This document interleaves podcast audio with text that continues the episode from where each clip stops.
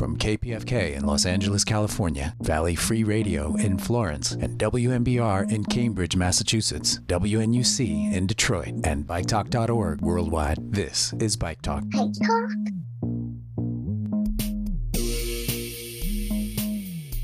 Taylor. Hey, guys. Nick. Hey, Seamus. We have some special guests here today. We have three guests from three parts of the country. And we're all celebrating Bike Month. Mm-hmm. Bike Month, yes. Bike Month on a Zoom.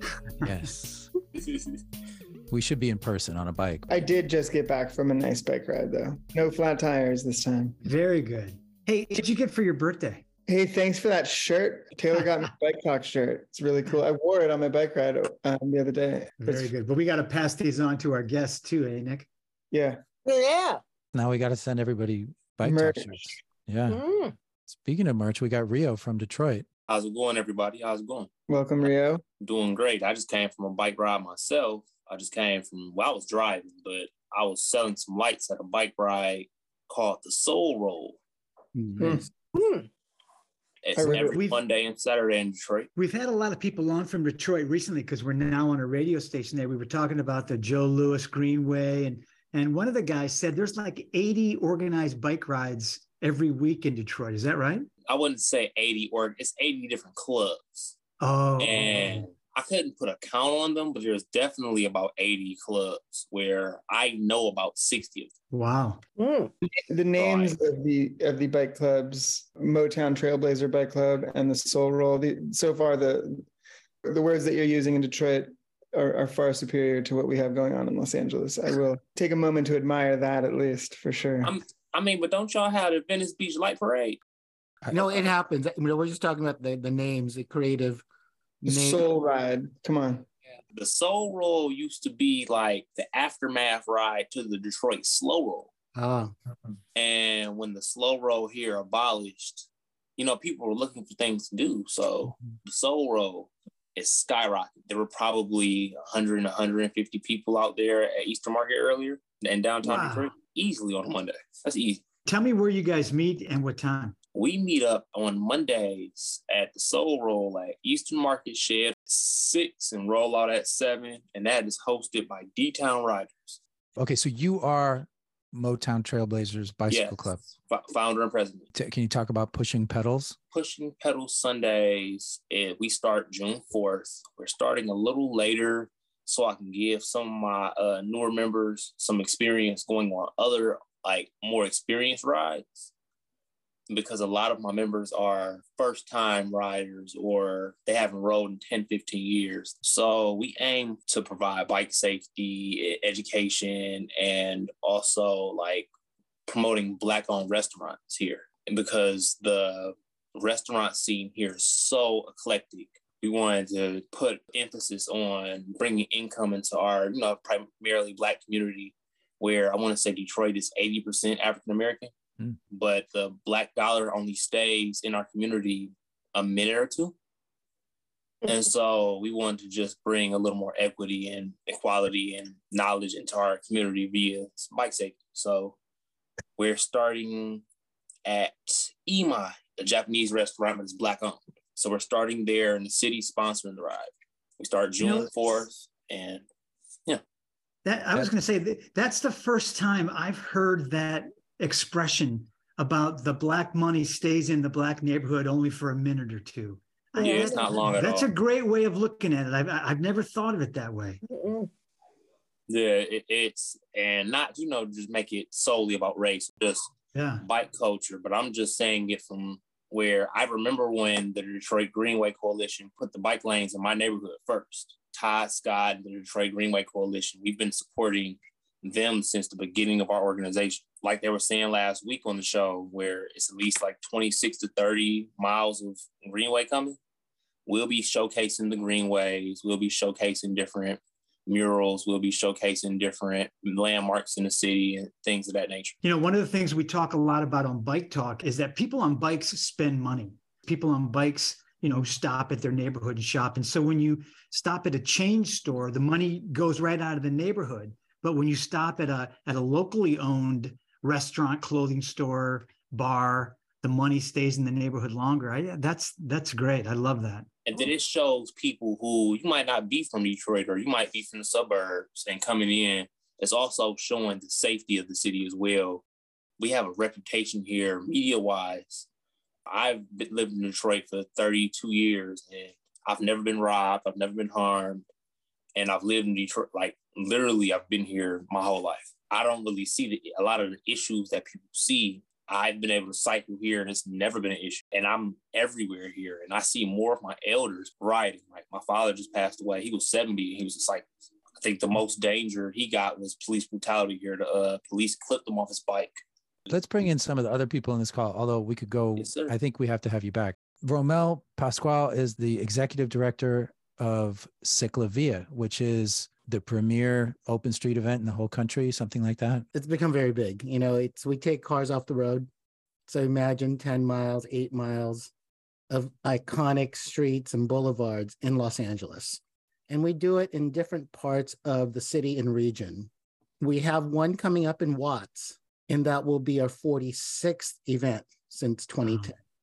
Wow, and we've done probably over 270 miles of streets in our history and we average anywhere from you know 25 50,000 as many as over 100,000 people that attend. 80% are usually folks on bikes. We've taken cars off the road and it's an opportunity for families individuals to explore re-explore reconnect with these neighborhoods that make up LA Mhm. the first question you ask someone when they're visit LA or is where do you live or where are you from? And we'll say we're from Hollywood, Ven- Venice, East Side, West Side, you know, different parts of the valley. We're a city that's made up of over 120 distinct neighborhoods. CicLAvia, over the past, you know, 12, 13 years, we've probably touched more than 65 of those neighborhoods and we've had 2 million people over 2 million people participate. And so i like to say it's the most joyful sunday in los angeles and now we're doing them every five weeks. So we have one in watts on the 21st of may and then four weeks later we have one in south la which is um, the juneteenth CicLAvia essentially to represent and, and Mhm. celebrate juneteenth. So when we say what does la look like when you have a sea of cyclists, pedestrians, skateboarders, and and and others, it's happy traffic. That's what it is. We all know this as cyclists. When we're on the bike, we tend to listen as much as we look around. Oftentimes, you hear the ambient noise of a car, or a truck, or a motorcycle, or anything loud. I think on a CicLAvia day, you you hear a different sound, and that's really the sound of community you hear folks talking and you have the CicLAvia effect people just talking saying what a great day it is.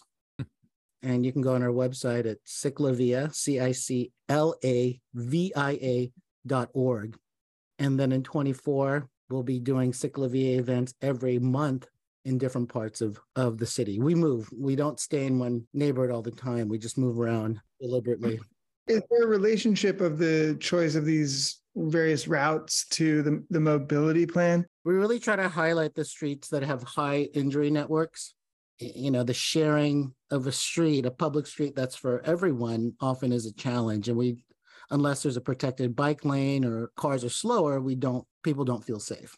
I've always wondered if there's a way to implement the entire network in one massive CicLAvia, so CicLAvia that just connects and realizes the whole active transportation network in Los Angeles, all, you know, infinity miles of it. We can dream. I Mhm. believe that the will is there. I think it's also just a function of resources and time. You know, LA's got hundreds and hundreds of thousands of streets, miles of streets. Tens of thousands. you know, we have over 90% good weather days in, in Los Angeles, so we don't suffer from that. What we try to do is to try to create civic engaged advocates of active transportation when they are at a CicLAvia, right? We're Yeah, not of, of like regular people, right? just yeah. regular folks, you know, we're not anti-car, right? But we know that CicLAvia happens on a Sunday. You have a different perspective as a driver on a Monday on the same streets that you're on as a pedestrian, as a runner, or as a cyclist. And you're in the middle of the street when we're doing this on Sunday, right? Mm. We're not relegated to the right to the or to the sidewalk. You're in the middle of the street as if you're a car. Mhm. And I'm hoping, and we, we hear this a lot, is on a Monday, Tuesday, Wednesday, following a ciclovia, people's perspective as drivers are changed a little bit. You begin to see things in a different way, just like you do when you're on a bike. There's a different sense of appreciation. And I'm hoping that that translates into, if not advocacy, just an increased awareness. The cyclovia sounds extremely similar to the slow roll, how a lot of our rides here operate. We close the streets, so cars are not allowed on the street. That's Um, awesome. and we have different hubs which means there's areas for families and kids to play and and find activities from you know in watts we're going to be having a whole host of art and sports and you know we're going to play basketball in the streets and this is in the middle of streets that are you know obviously driven by cars and if you know 35 40 miles an hour Mm. When does the event end? it goes from 9 to 4 9 a.m. to 4 9 a.m to 4 p.m You should come out, Reo. I absolutely Yeah. more than happy to host you. So come on out. There's a lot of activities. You get to see really LA in a different form. We're going to bring in Marjorie Cohan from uh, the Berkshire Bike Path Council in Western Massachusetts in the Berkshires.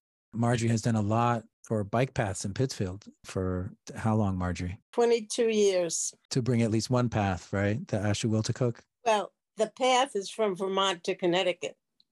So Oh, we wow. have pieces all over that are in the works. But yes, the big shining star is the Ashuwillticook section, which we keep trying to extend on both ends. And you're the president of the Berkshire Bike Path Council. Right. I wanted to talk about Bike Month because in Massachusetts, it's May is our Bay State Bike Month. And so we have planned activities throughout the whole county. There's kind of three focuses. One is to get people on bikes. And so we have rides, we have events every single day of May with rides that go from ride to school to mountain bikers, all kinds of cyclists, not just road people to very experienced riders to beginner riders. To, we have little buttons that say, try to bike. Another big piece is bikes meet business.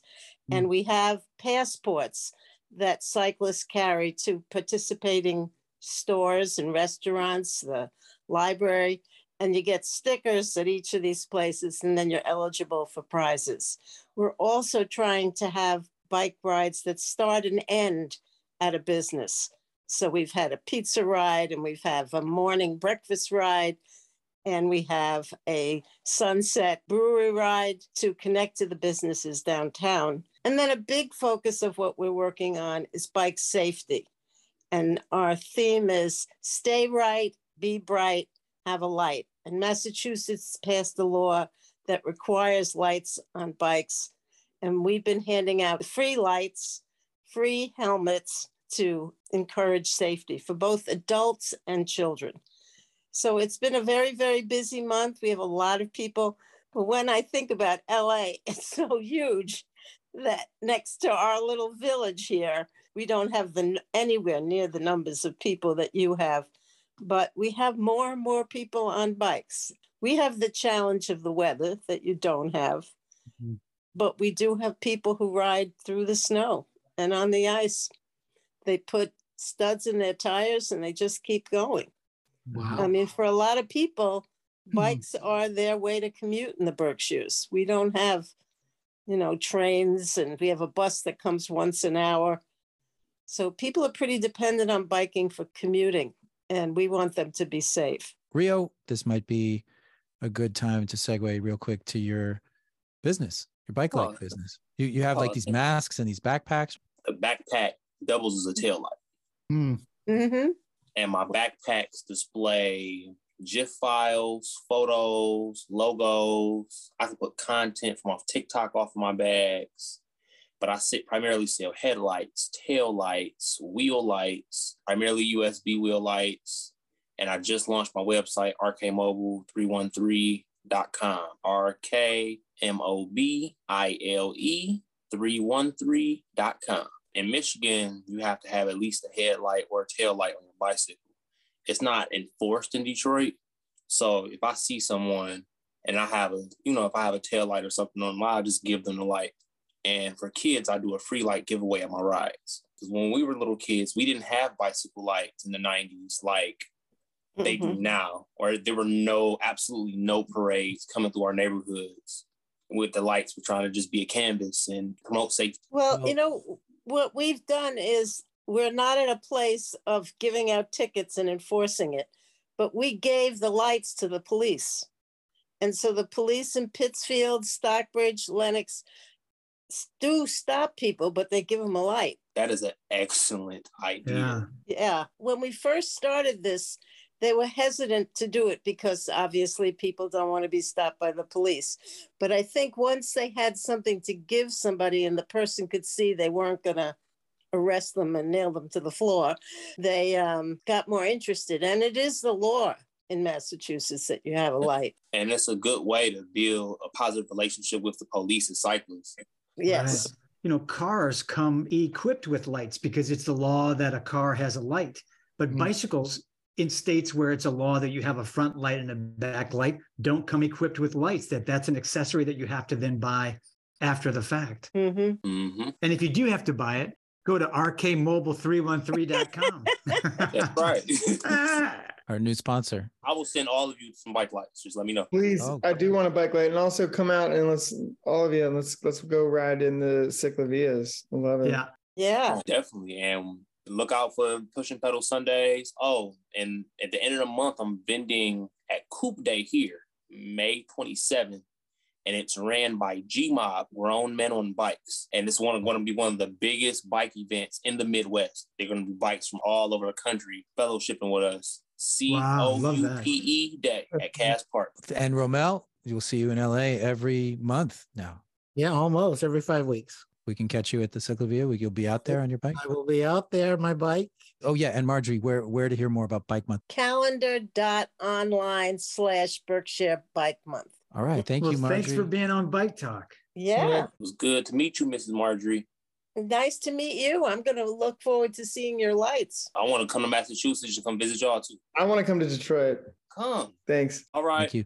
It's great to hear all the stuff that's going around the country in Bike Month. I really like uh, Detroit, Massachusetts, Los Angeles are all getting involved. Yeah, I'm serious about the names of the rides in Detroit. I, I feel envious. Well, Seamus, you have quite an interview coming up. Yes, I do. Okay, last week you interviewed Becca from Walk SF on AB 645, the speed cam bill. This week you've got California ACLU, which is opposing the bill. Oh, wait a minute. The ACLU is opposing a bill that slows down cars on our streets. Yeah. Becca Kramer Mauder, she works on surveillance for the ACLU, and and I guess that they see this legislation AB six four five as specifically problematic.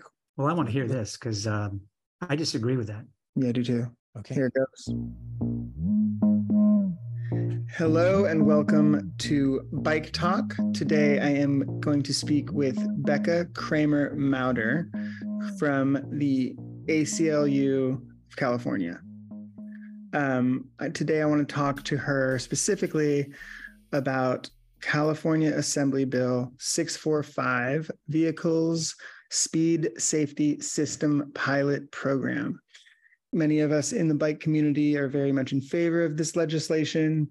Um, we also hold the ACLU in very high regard, and so it, it's been a surprise to us, or you know maybe somewhat disappointed to see your organization um, come out in opposition to it. And um, thank you for coming on today and and talking to us about it. So, however you'd like to introduce yourself and, and kind of give us a couple points about it. Yeah, thank you so much for having me. Um, as you said, I'm Becca Cramer-Mowder uh, with ACLU California Action. I'm a legislative advocate here working on a variety of issues, including privacy and technology. I use she, her pronouns, and I'm excited to be here and talk about this bill. And I realize that while we have different views on the bill, um, I think the end goal of reducing speed related traffic fatalities is a shared goal. Um, and so would, I'm excited to explore with you um, ways that we can get to that shared goal with uh, that that are not as problematic for uh, civil rights and civil liberties. but that still will make the streets safer for bicyclists.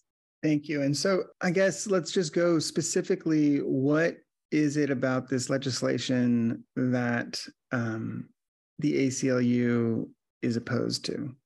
So there's a couple areas that we're concerned with about this bill. Um, first of all, increasing surveillance always uh, causes us some concern. Oftentimes, surveillance is wrongly conflated with making people safer, and we find that that's generally not the case. And so we're we're concerned about that. Also concerned about the um, automating enforcement and increasing ticketing and the disparate impact that that will have, particularly on communities of color and communities um, of lower socioeconomic status. status. Um, and then there's also due process concerns with the bill as well in terms of how people can challenge those tickets um, and, and kind of what happens once you get the ticket. Got it. I want to pull up the fact sheet goes into fines that are levied, and it seems to be very low, right? And then there's even a a way for the the, the tickets will also be um, reduced if you're at a certain poverty threshold. If you meet certain points, then then the ticket is reduced by half. And I think the ticket is something like $25 to begin with. Is that is that correct? I don't remember the exact thresholds, but there certainly are some protections in the bill that are that, that intend to provide protect some protection, but even there they fall a little bit short. And so we find with ticketing in California, there's the base price of the ticket, which is what you're referring to of the lower um, cost than what you would normally get for a speeding ticket. But oftentimes we find that there are fee, there are fees and other penalties attached to the ticket that can make the cost jump pretty dramatically.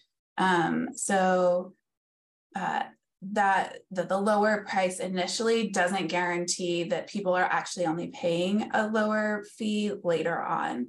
Um, and additionally, the person who was allegedly speeding at the time that the uh, automated camera captured it and and sent the ticket might not even be the person who is receiving the ticket and being penalized for the the alleged speeding offense. Um, That's right. It's the it's the car, right? It's the yeah, car. it's attached to the car. That's right. But the car gets the ticket, and it's something similar to to a parking ticket, if I'm not mistaken it is a fine levied on the car itself. Exactly. It's levied on the car rather than on the driver.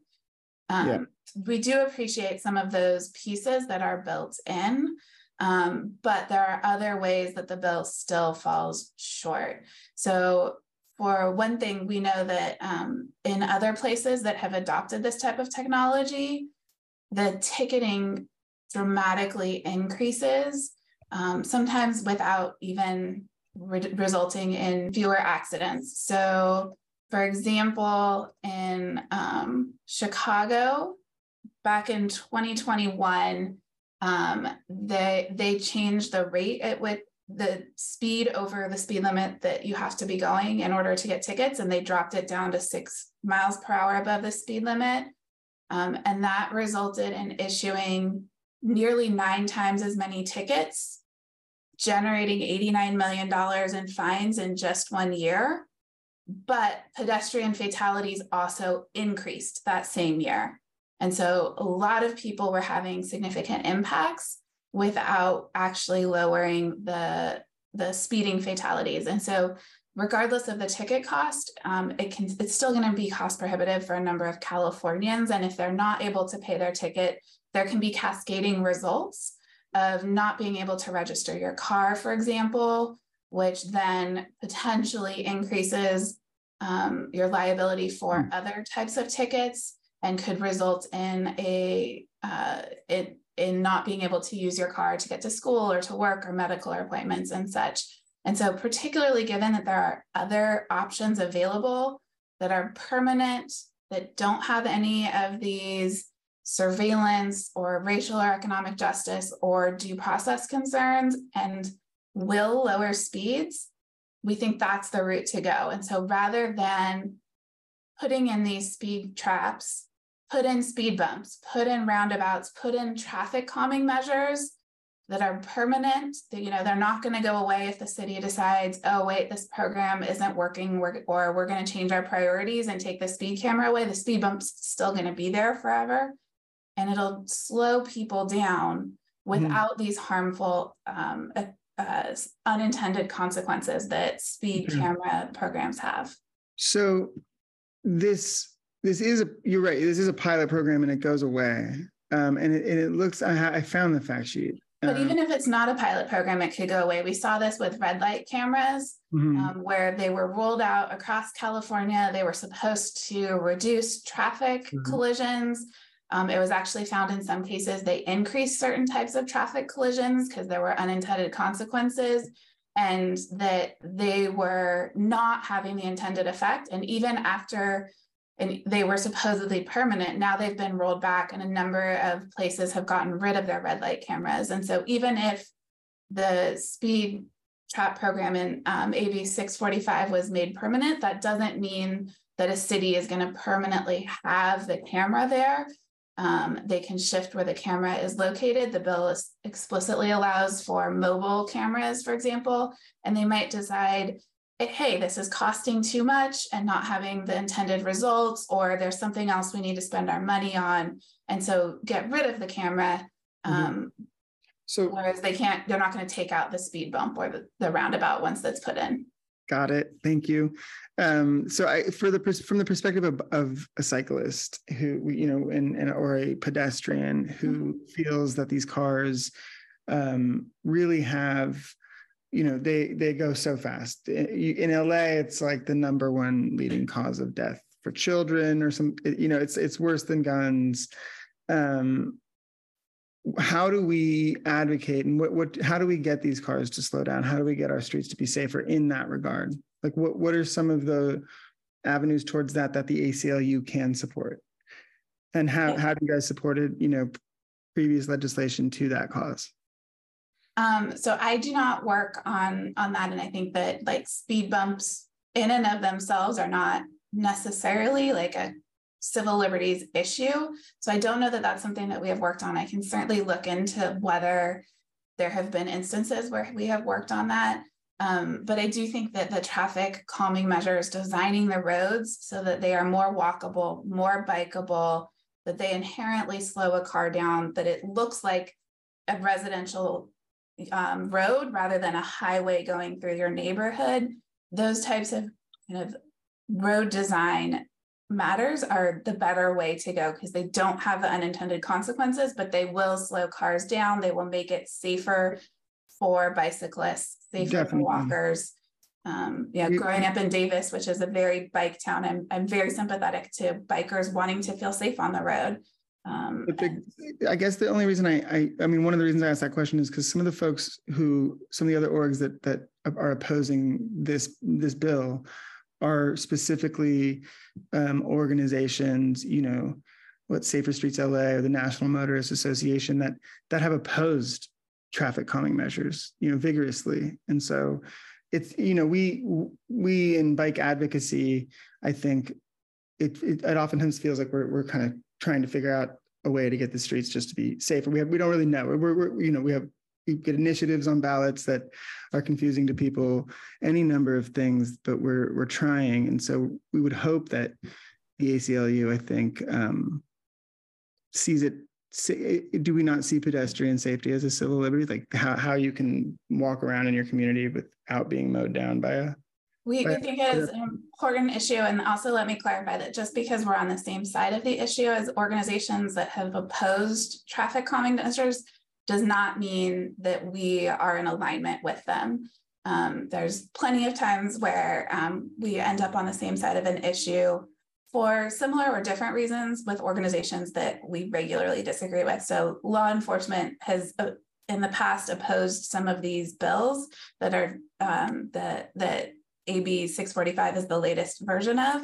Mm-hmm. Um, and I think we would be hard pressed for anyone to say that ACLU and law enforcement agree on all policies right. all the time because we, we don't. Um, and so, but in this that. case, like with Safer Streets LA and the Motorist Association, we agree that with the concerns around um, how this bill is trying to accomplish the goal, um, and and I will note that they, you know, we are they're on the same letter that we are on that does talk about the better direction is using traffic calming measures and that's the direction that the bill should go in instead of this.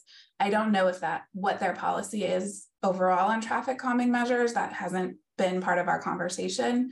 Um, but but they are on our letter where we're saying go in that direction instead. we, we super appreciate that. We really do. And we i just i guess my question is do you think the aclu if if this is kind of part of the point of like what, what we should be doing with this legislation instead is tr- focusing on traffic calming measures does the aclu could it support bills that focus on traffic calming measures like ab6 ab7 um, you know there's been many bills that that do that I, I feel that if this is the talking point could the aclu then support one of these traffic calming bills in that same light?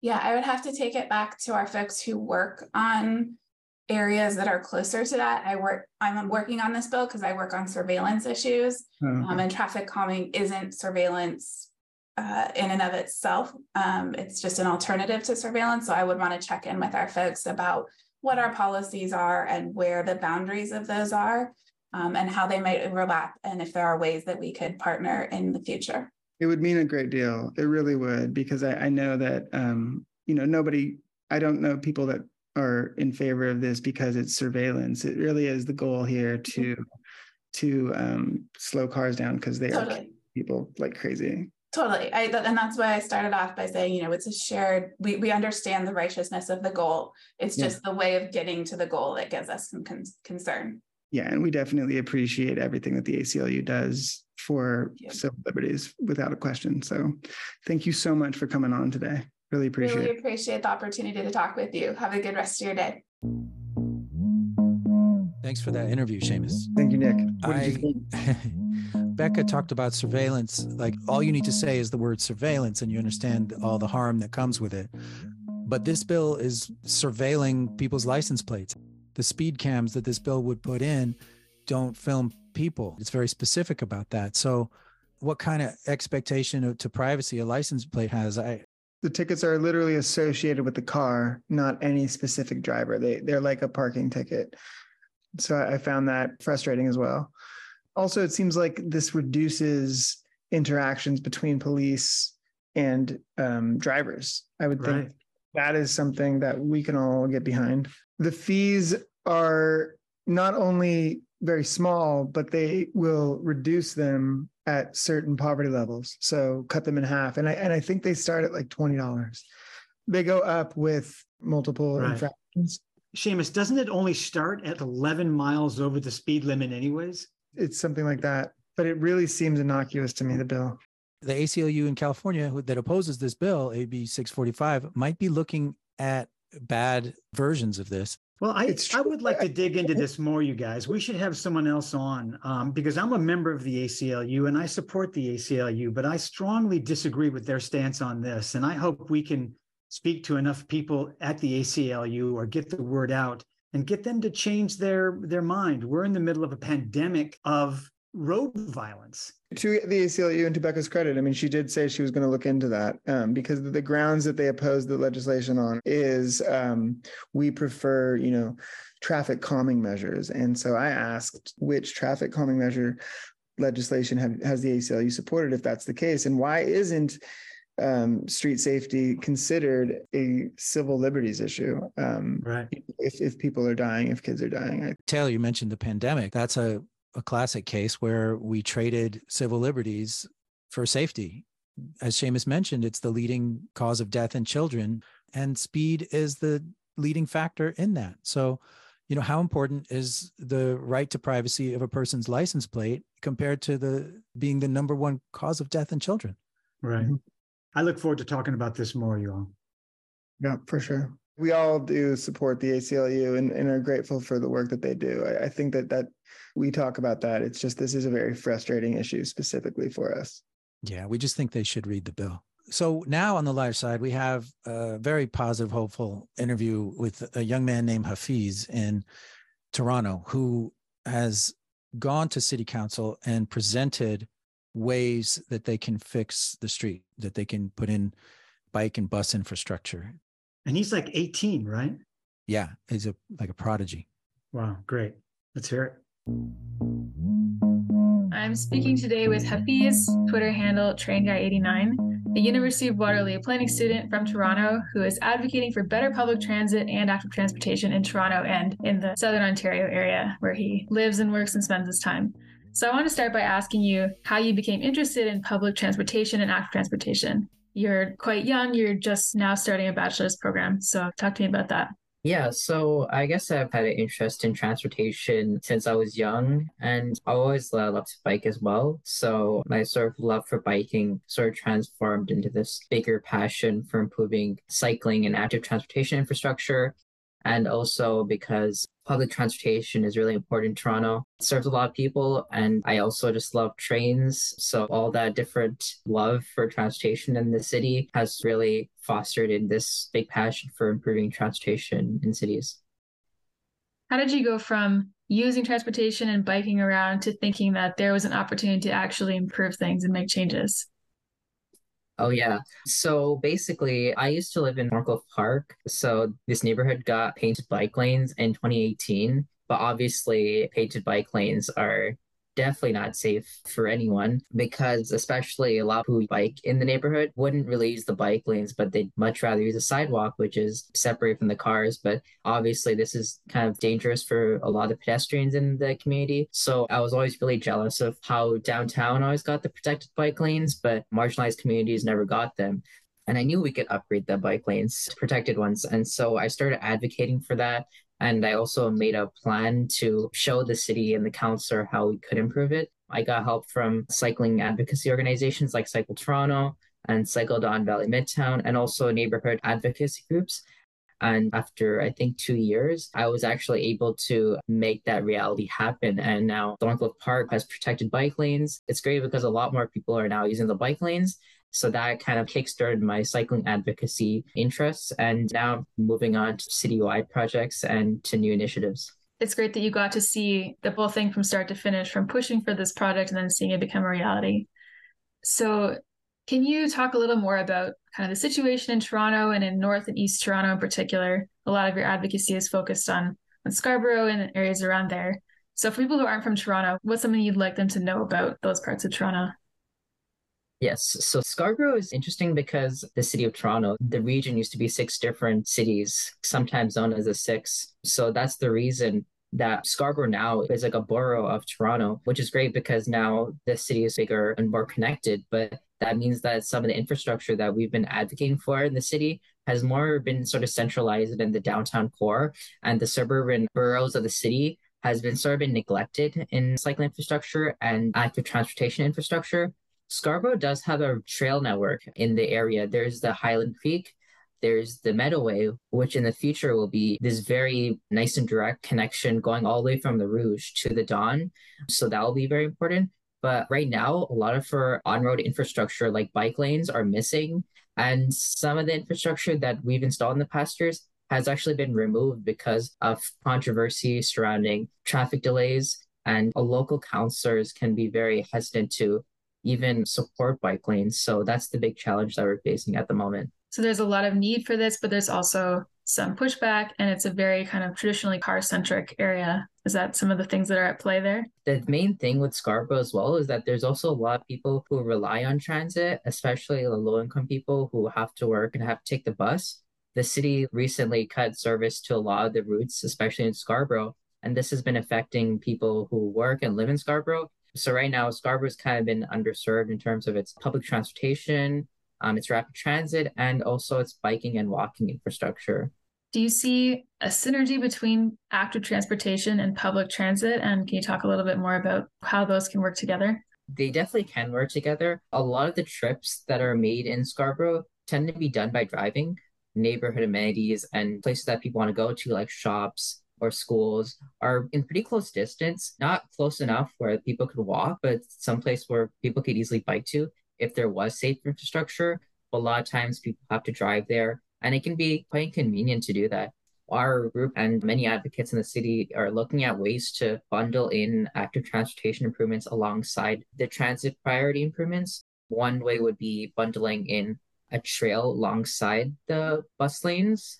And mm-hmm. another way would be installing bike lanes and bus lanes rather than having like them sort of combined. I presented this proposal to city council last week about how we could actually implement protected bike lanes alongside bus lanes which would actually be really good for getting people out of the bus and onto other ways to get around so that the buses can have less crowding. The city's current proposal is to have, for the most part, shared bus and bike lanes alongside the buses in the same lane. So, what are the downsides of having bikes and buses share the same lane?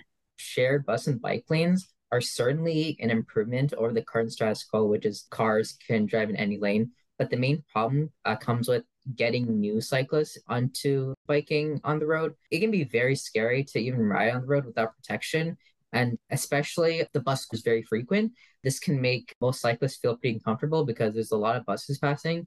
Generally, bus drivers are actually much nicer to pass than drivers. But even for me, I don't feel fully comfortable riding on the shared bus and bike lanes. But the design of them certainly accommodates them, but it doesn't make them feel comfortable or protected. So that's why I would try to advocate for uh, cycle tracks alongside those bus lanes. Yeah, that provides infrastructure that's more accessible to more people than the current design. I watched your presentation to council on YouTube. What kind of feedback have you gotten from your presentation, either from council or from the public? The staff definitely were intrigued about it, but I haven't heard back from them. And then the counselor, he asked me to forward him a copy, considering he's sort of the counselor for the local area, but he's been kind of eh about bike lanes. I mean, he's like the same one who removed all the bike lanes in his ward. So there has been much progress on that for like 10 years. So it's a good sign, but maybe not all that yeah. needs to be done. So you're also working on a campaign that you created called the Lawrence East Prospect, which is capitalizing on a planned resurfacing of a section of Lawrence Avenue and you're proposing that as part of this resurfacing, the city should also conduct some safety improvements and add some active transportation and maybe public transit facilities. So, can you tell me about Lawrence Avenue and what your campaign is proposing? Yes, so Lawrence Avenue east in Scarborough is currently a six lane major arterial road with the center turning lane. This sort of road design is it's quite insane if you think about it because it's a lot of lanes for people to cross and it's also quite dangerous because even with all those lanes, there's still no bike infrastructure and safe walking infrastructure or even transit priority. The 54 Lawrence is the fifth busiest bus route according to the TTC. And also, according to the city, there's a lot of cycling demand with Lawrence Avenue East on the long term list.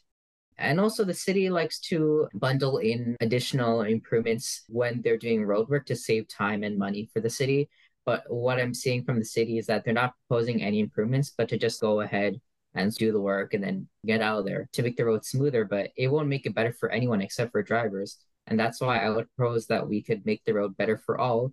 And that would involve a road diet that would add bus lanes to make transit better. We would add raised bike lanes to make it possible for people to ride their bikes on the road and potentially safety improvements like raised crossings and better pedestrian infrastructure. And this would also help the hundreds of businesses that are along this specific stretch that is being resurfaced. We know that businesses have been struggling over the past years, and complete street improvements is one way that we can make it possible for people to visit these businesses other than driving in a car. I also wanted to bring up that Scarborough is notorious for pedestrian injuries and deaths. And you're talking about the width of Lawrence and the number of lanes. Made me think of that because so many roads in that part of Toronto are like that. Lots of lanes, intersections are far apart, and people are crossing mid block, and it's really dangerous. So, will this also improve safety for pedestrians? Oh, I think so. The main reason why injuries and deaths in Scarborough and also other parts of Toronto are so high is because of the amount of road lanes and also road widths that contribute to the speed drivers are traveling through intersections. And also the way that intersections are designed, their corners are really wide. So if a driver is turning right or left, this means that they can turn really wide. And because they don't have to slow down, this can mean that drivers, when they're turning, they can hit a pedestrian and it would cause an injury or death. And also, even just all across the city, many drivers don't stop for red lights and then they go through the crosswalk and then hit someone. And it's far too common to see that. There's many safety improvements that the city can make even without major infrastructure changes. Things like no rights on reds and advanced pedestrian signals and dedicated left turn phases. There's many ways that the city can improve it. It's just the political will to do that. So you've done a lot of different types of advocacy, presenting to council, social media, and web design, and interacting with people on the ground.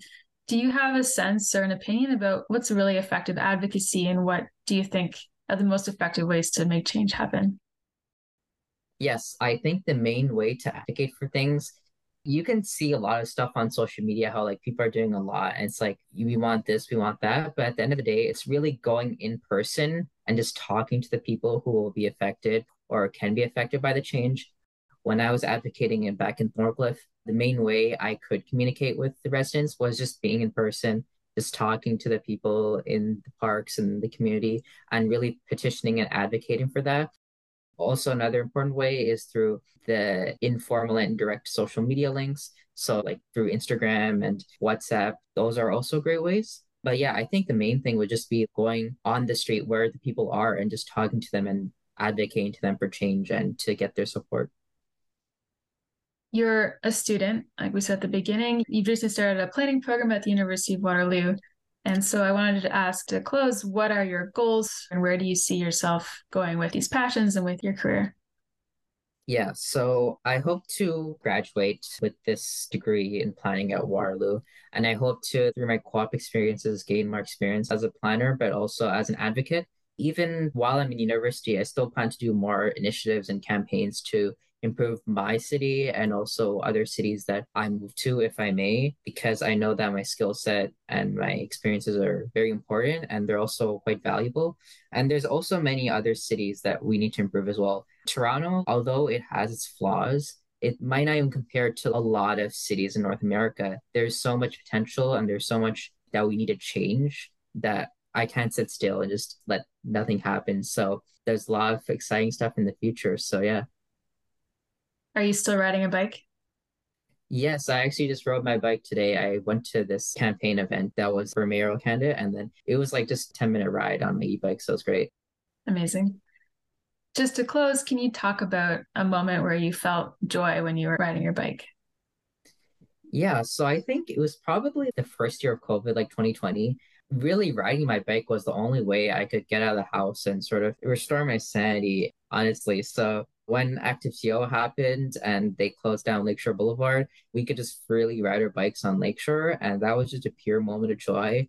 And I just rode all across the city over the past few years, just exploring new trails and bike lanes and areas of the city that I've never seen before. Yeah, I think that was probably just the best moments. Uh, just exploring new places with my bike and just being there and just seeing something you never seen before is like a truly surreal experience. So yeah. You did a ride last year, I think, where you rode one of the subway lines in Toronto from end to end. I actually rode three of them. Three yeah. of them. Okay. Yeah. Awesome. Thank you so much for talking with me. I'm talking with Hafeez, Train Guy 89 on Twitter. And thank you so much for sharing your thoughts and all the great work that you're doing. And I wish you all the best. Yeah, no problem. Thanks for inviting me to chat. And that was Madeleine Bonsma Fisher in Toronto with another great interview with Hafeez. He's great, this guy, no? 18. An up and comer. Right. Well, next up is uh, I have a short interview with Lindsay Lindsay Sturman, who's not with us today, but she was the keynote speaker at Traffic Con. And I asked her if she had to dress up like a stoplight or something, you know, to go there. And she said no, she went in regular clothes. Here's Lindsay Sturman. Hey, Taylor. Um, you know, I've heard of Comic Con, but I've never heard of Transit Con. What is that?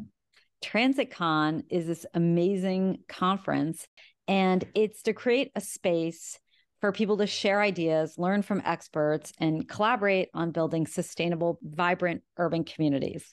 Right. So it's about transit, it's about bikes, it's about uh, density, and all the things we love. I did open it. It was really fun to talk to transit people about bikes and I tried to, you know, implore the transit community that we need that first mile, last mile solution, and that's bikes and scooters.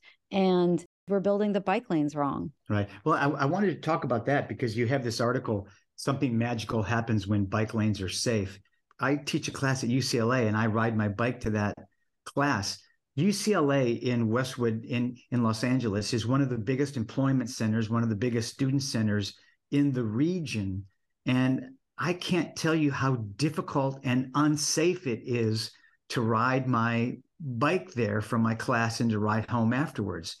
And then there's just a bike stripe, and then there's no bike lane. So I'm forced at times to ride on the sidewalk and take the whole lane where cars are going 40 or 50 or 60 miles an hour sometimes. So, what's wrong with how these bike lanes are set up? So many things are wrong with the picture you just painted.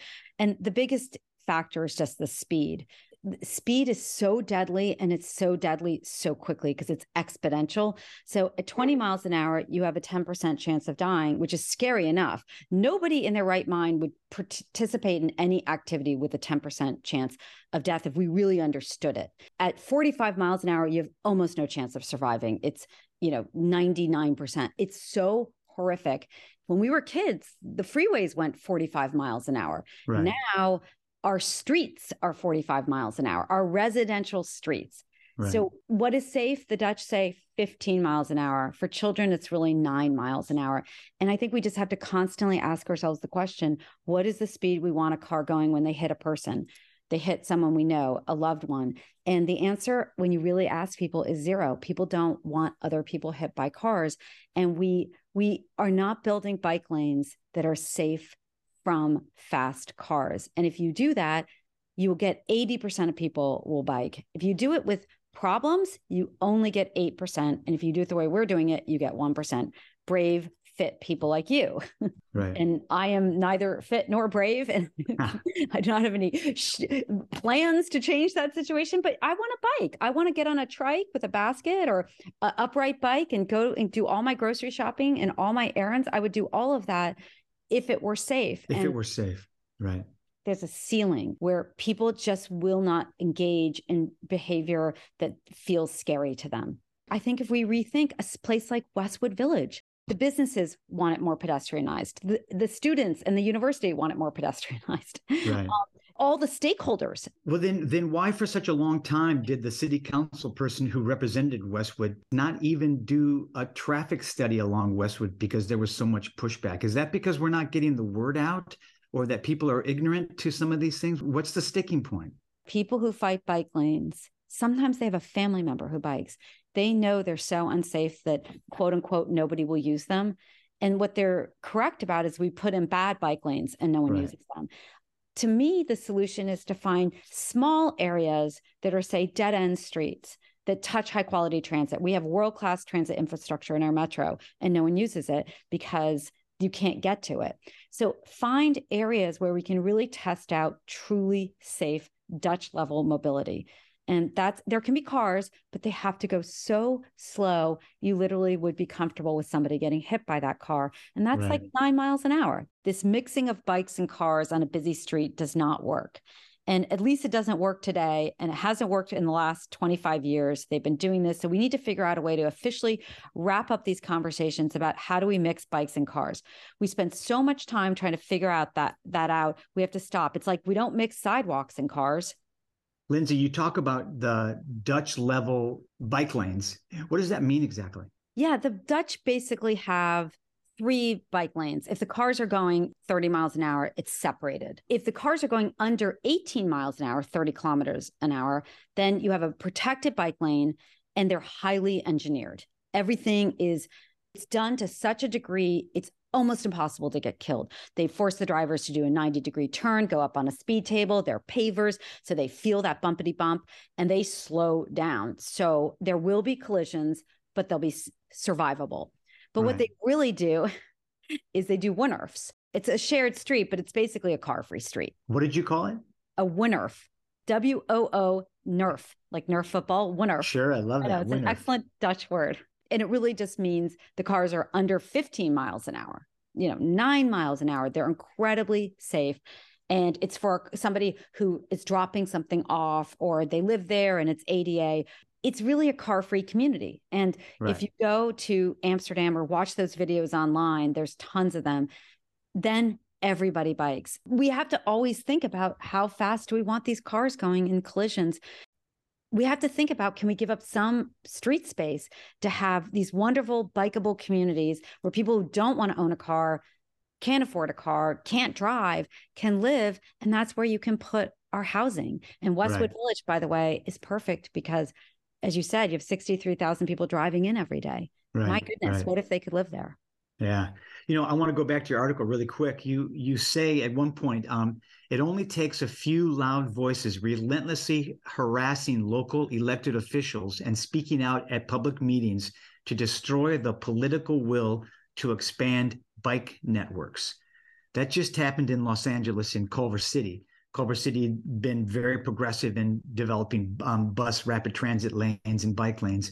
And a new conservative city council came in and took took much of them away. How do we turn NIMBYs into YIMBYs? It, it takes listening. And um, I'm part of a group that did a ton of phone banking and texting during the elections.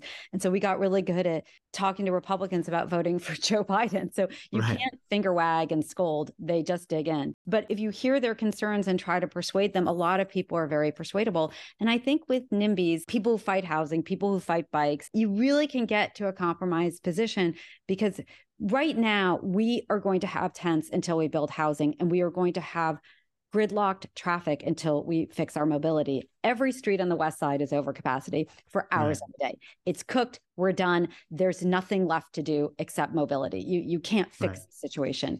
And that's why people are so stressed about more cars. NIMBYs and you know, they don't like that term, so let's just call it, you know, people who fight housing, they can get on board with 15 minute cities. Everybody can get on board with 15 minute cities. You have to be thoughtful about it. And right. I think just saying to people, what can you say yes to? Because if you say no, we will continue to have gridlock and tense. So we need to say yes to something. And then you sit and now you go through a million ideas and people really come around and they start to dream big about, you know, what what's possible. Uh, Lindsay, where can they find the article that you wrote? You can go to livablecommunitiesinitiative.com and it's one of our blog posts. Great. And is your um, Transit Con speech up on the web anywhere or not? Yeah, it's going to be on YouTube today. Lindsay, thanks a lot. Thanks, Taylor. Well, thanks, everyone. Seamus, Taylor. Yeah, thanks for tuning in. Miss you, Lindsay. I know you're out there listening to this. And if you like the show, you can support us on Patreon. You can go to biketalk.org and find us there. And if you want a Bike Talk t shirt that Seamus got free for his birthday, you can also reach out to us and we'll send you a Bike Talk t shirt. How much are they, Nick? It's a $20 donation. $20 donation and you get a Bike Talk t shirt. They're cool. Yeah, Have a good week, everybody, and ride safe. Be safe out there. And that was Bike Talk. If you have a story, a tip, or a topic, head over to biketalk.org and send us a message. Talk again next week.